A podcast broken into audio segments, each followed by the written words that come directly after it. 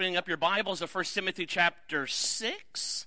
Most of you should have known that by now. John made mention that he did some time studying and preaching about something from 1 Timothy chapter 6, and I was going to do the same. It was kind of interesting the way that kind of happened this past week. He did make mention that on Tuesday mornings we've been studying through 1 Timothy, and we had finished that. And also our podcast that comes out on Monday mornings, we covered 1 Timothy, and we had finished that as well. And so we were kind of consumed with that book in a lot of ways. And when we were studying together on Tuesday, last Tuesday morning, there was a comment that was made, actually a comment that John made that really struck me. And as I was thinking about it more on that day, I went next door to John's office, and I was just going to check in with him to see if possibly it's something he was going to preach on. He was going to go first. He was preaching in the mornings, and there was nothing I could do. If he was going to preach on that was the way it's going to be. He was first come, first served. But he had actually told me, I am going to be preaching 1 Timothy chapter 6, but something different. And so that we had a very short conversation and then decided, well, we'll just both go from 1 Timothy chapter 6. That'll be okay. He really bracketed in a lot of ways where I will spend our time tonight. He covered really verses 3, 4, and 5 and then jumped to 20 and 21. And we're going to spend some time tonight talking about verses 6 through 19. Listen, we are in a unique opportunity. We've got to continue to see it as that. As we are here together, and listen, it's warm outside, and it's a busy weekend for a lot of folks. And there are a lot of things going on for a lot of different people. And there are probably a lot of different places that you could be. But we've got to be able to realize that we have an incredible opportunity, even here together, for a few minutes to open up God's Word, to study from it, and to grow from that. I mean, that's the benefit of having God's Word and really the benefit of being together. And so we need to grasp hold of the opportunity that we have. Now, there's a passage here in 1 Timothy chapter 6, and a lot of the things that we're going to talk about are going to be things that you've heard for the very first time. We're going to talk about the pursuit of worldliness versus the pursuit of godliness or spirituality. We're going to talk about the pursuit of worldliness in regards to the material things that we have, the money that we strive for, sermons that certainly you have heard in the past, and sermons that you will continue to hear about in the future. But what this night does do for us is it gives us a few minutes to take honest stock and to meditate on where our heart really is. What is my pursuit? What is it that I strive for in this life? Do I strive for worldly things over spiritual things? What we have now for a few minutes is an incredible opportunity to think honestly about that. And allow Paul, as he tells Timothy, to think about these things, to share these thoughts with the people that are there with him, and those thoughts to be shared with us. You know, it's an interesting passage in a lot of ways where Paul talks about something pretty specific, the acquiring of wealth or riches. But to me, the punch of the lesson comes in broadening that out a little bit and thinking about our pursuit. In this life, we will absolutely be pursuing something. We are going for something. That something is worldliness, physical things, or we will be pursuing and striving and going for spiritual or godly things. It will be one or the other. And what a great opportunity we have to be thinking about. As we study from this text, our lives and the decisions and our own hearts to see which way we're headed and if there needs to be repentance or a change in your pursuit, we have an incredible opportunity to come face to face with those kinds of things for a few minutes tonight. So I'm excited to be here and excited to talk about these things and to study from this text with you. In 1 Timothy chapter 6, the word rich is going to come up several times, and it really is an interesting word. Because when we begin to think about the word rich or the idea of rich, there really is a subjective quality to it. And what I mean by that is there's no number that quantifies rich versus not. There's no number that says this is how much money I have, and so therefore I'm rich, or I don't have that much money, so therefore I'm not rich. It has different meanings for different people. What I think is rich and what you think is rich or what you think is rich may be completely different things. And undoubtedly, when you step outside of our country and you begin to have conversations with people around the world, their definition about what rich is will be completely different than what our definition is. And so I want us to understand, as we talk about some of these things this afternoon, it isn't about the amount of money that I have in my bank account or the amount of money that you have in your bank account. It is everything to do with my heart and mindset. And it doesn't make a lick of difference if you have $1 in your checking account or you have $1 million in your checking account. Tonight, the thought is our heart, our attitudes, the idea about what it is we are pursuing, what we are desiring to have more of. And that phrase is really where I've settled this week. Where's my desire to have more of? Do I live a life with a desire to have more of worldly and material things? Like money or popularity or power, as John talked a little bit about this morning? Or do I have a desire to have more of godly things? What do I desire to have more of? So that's what we're going to talk about. This text is really unique in the way that it's split up. There's a couple of points that he's going to make, and then he'll conclude in verses 17 through 19 with really some principles. And so we're going to work our way to that. That's going to be the key for our time, 17 through 19. But there are a couple of points, truths that he lays down that will help us before we get all the way there. And the first truth that he will let up and to talk about is the disastrous decision to pursue worldliness. So hopefully by now you're open to 1 Timothy chapter 6. Let's read verses 6 through 10 together. Or 1 Timothy chapter 6, beginning in verse 6. He says, "Now godliness with contentment is great gain. For we brought nothing into this world, and it is certain we can carry nothing out. And having food and clothing, with these we shall be content.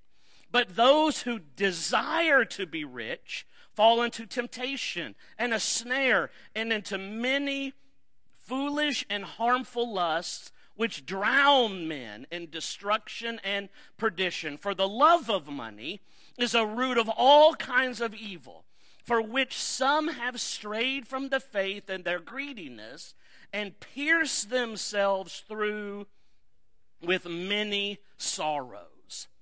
So he begins by painting a picture. And the picture that he is painting is of the one who is pursuing riches, pursuing worldliness, pursuing materialism, pursuing greed. He's painting a picture. And in that picture, he establishes some truths. And the first truth that he establishes is that pursuit, that kind of pursuit, doesn't in any way bring about contentment. Now, to define the term in a lot of ways, it is kind of inner sufficiency or inner peace despite outward circumstances. So despite what's happening around us, I have an inward peace. That's contentment. That's how Paul uses it in Philippians chapter 4 when he talks about, and it doesn't matter, in whatever state that I'm in, I can learn to be content. That's the point that he's making. It doesn't matter about my outward circumstances. It doesn't matter about what's happening around me. I can be content. Now, he'll go on in that passage to make the point he is able to do that through Christ, who gives him the strength to be able to do that.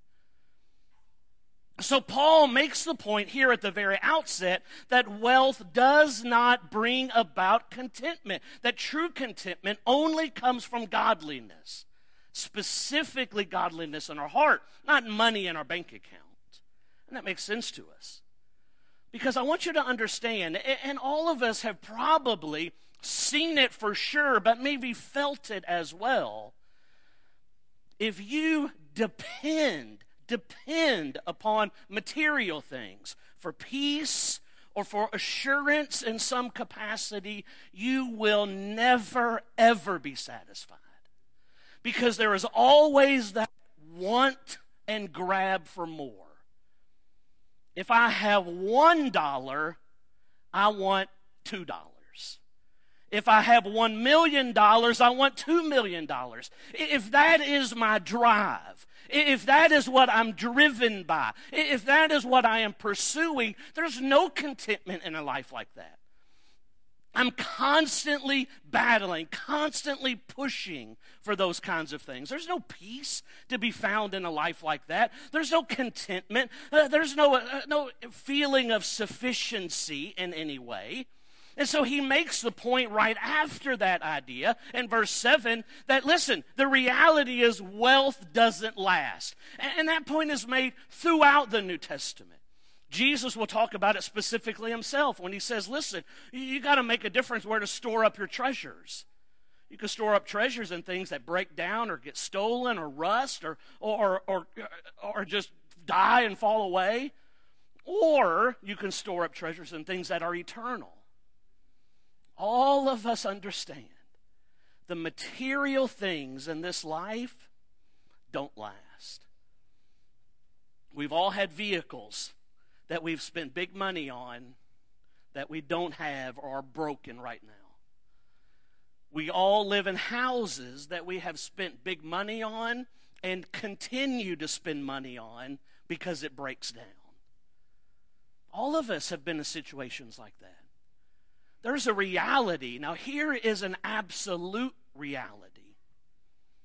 How much of our stuff, when we die, do we leave behind? All of it. All of it. Every single bit of it. Everything is left behind. And so this idea is that wealth, our wealth doesn't last. And so he adds to that, verse 8, beginning to turn our mind is our needs. The things that we need, God can give to us. And the idea is that God is looking to simplify our life, not make it chaos. John talked about, I don't want to rehash a lot of that. The book of 1 Timothy has a lot to say as Paul is writing to Timothy, and he's asking Timothy now to take what he has been told and to teach and to help the brethren there in Ephesus. And a lot of it has to do with the church there, how they are to conduct themselves. And he talks about elders and qualifications and deacons and their qualifications. He talks about their worship and the service and prayer and women and their role even in worship. And he talks about all of those things.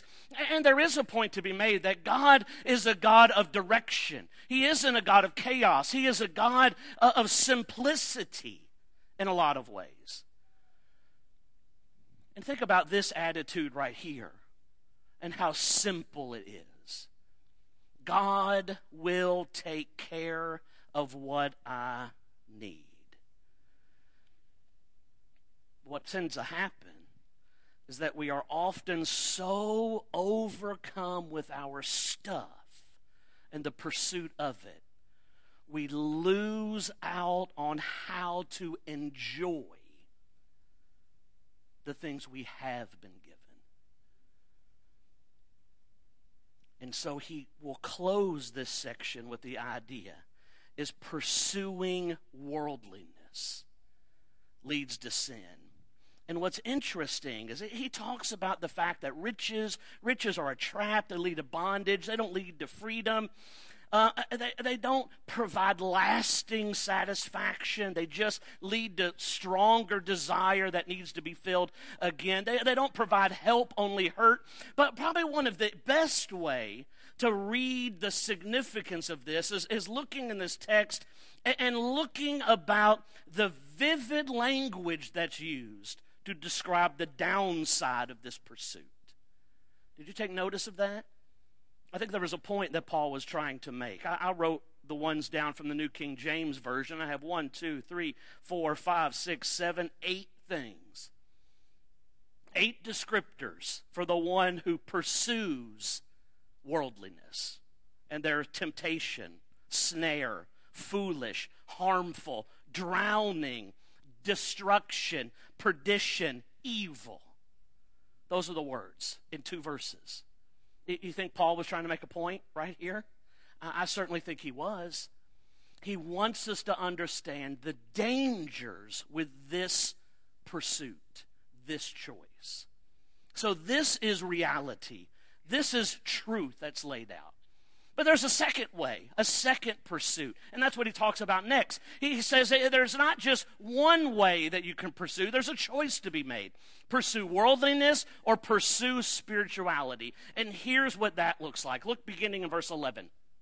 But you, O man of God, flee these things and pursue righteousness, godliness, faith, love, patience, gentleness. Fight the good fight of faith. Lay hold on eternal life, to which you are also called and have confessed the good confession in the presence of many witnesses.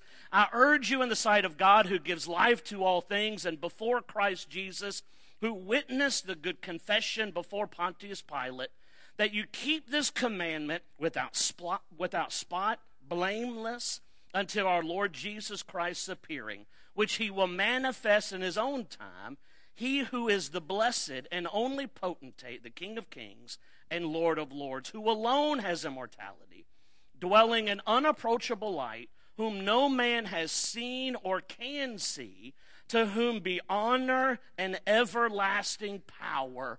Amen. And so what Paul does is he establishes some truths about pursuing worldliness, and now he'll establish some truths about pursuing spirituality. And he begins with this idea. You have to flee or run away from the pursuit of worldliness. Now, a lot of times when we hear that word flee, we think cowardice.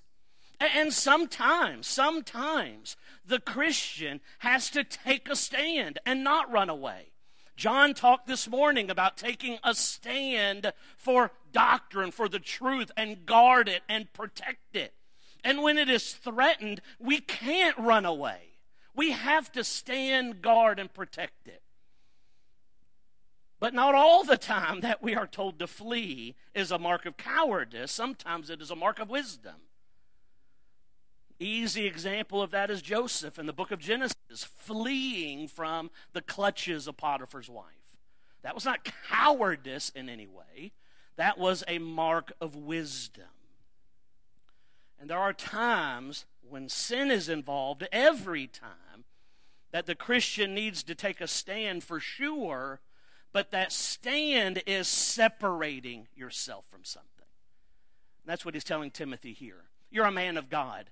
You flee from that idea. You flee from the idea of pursuing worldliness, for grasping at riches. You flee from that. But it's not about fleeing something. It is about the pursuit of something. If we flee one thing, but yet aren't pursuing something else, we isolate ourselves. That's isolation. And that's not what he's saying here at all. He's saying you've got to flee worldliness, but you've got to then head towards something. And he says, you've got to pursue spiritual things. And so he gives us things like righteousness. He gives us things like godliness, faith, love, patience, gentleness. Oh, we're not going to take the time to define all of these terms. But listen, we understand what he's saying here. You're not to pursue worldly, material, physical things. You pursue spiritual things. But here's the part that I like.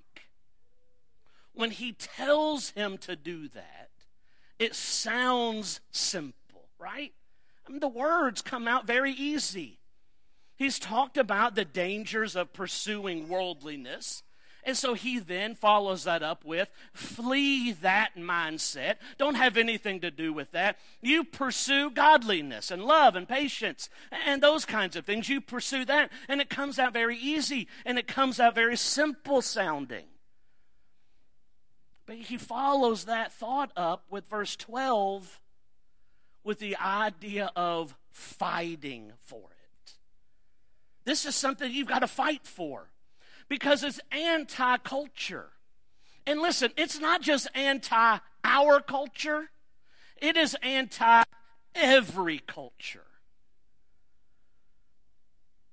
I made mention when we were studying from this passage on Tuesday, there was a comment that John made that really struck with me, and I really was thinking about it for the next several days. And we were talking about this part of the passage, and we were talking about how, you know, it's easy for us to say, like, in our country, how the pursuit of riches is a problem.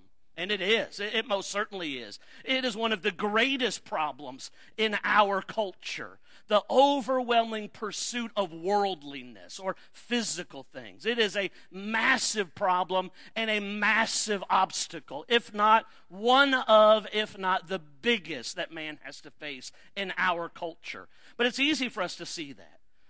But John made the point that his dad has spent many, many years in a country that is not the richest country as we are, but literally the poorest country in the world.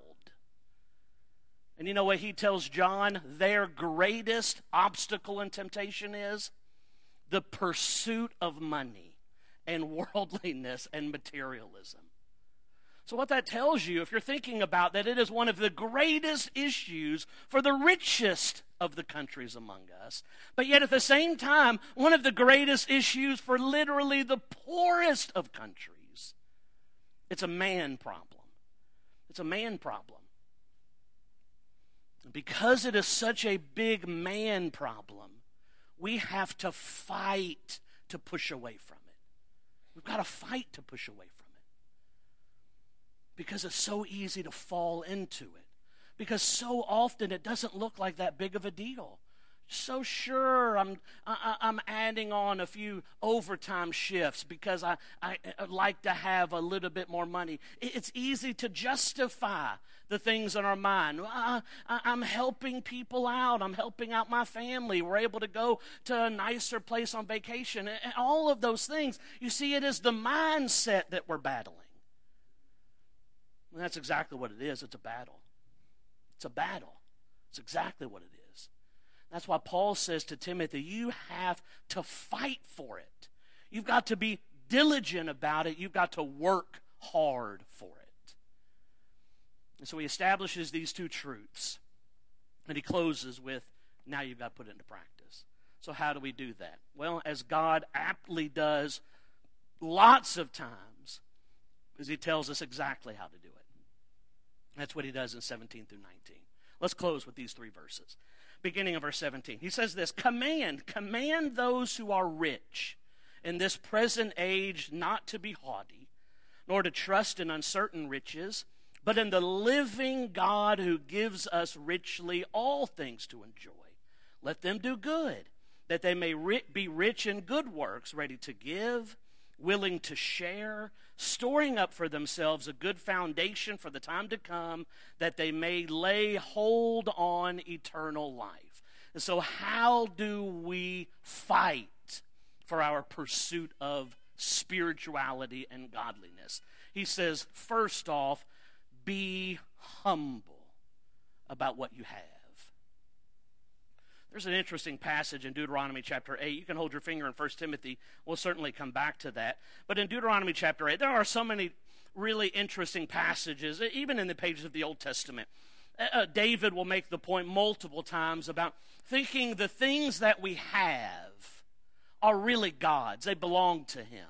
And that's right. That we need to be thinking about it that way. We do. The blessings that we have, the things that we are given, that we are blessed with, they are God's, and we are stewards of those things. And that point is to be made. There's no question about it. But there's a really deeper point made in Deuteronomy chapter 8 that I love. And listen to this passage and how it goes even deeper than thinking just about the things that I have are God's, and I need to be mindful of that. We certainly do, but think about how much deeper the idea really is. Deuteronomy chapter 8 and verse 18.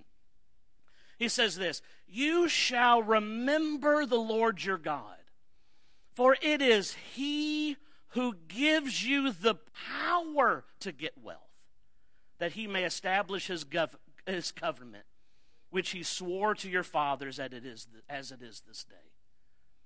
Think about the depth of that statement.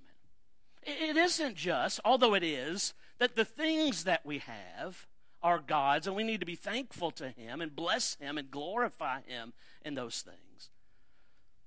But the text tells us here in Deuteronomy chapter 8 and verse 18 that it is even God who gives us the power, the ability to gain those things. And to me, that's a deeper thought in and of itself. All of the good things in this life that I have are because of God, period. Not just the things that I have, but even the abilities that I've been given to make and to have those things, those blessings. All of that is from God.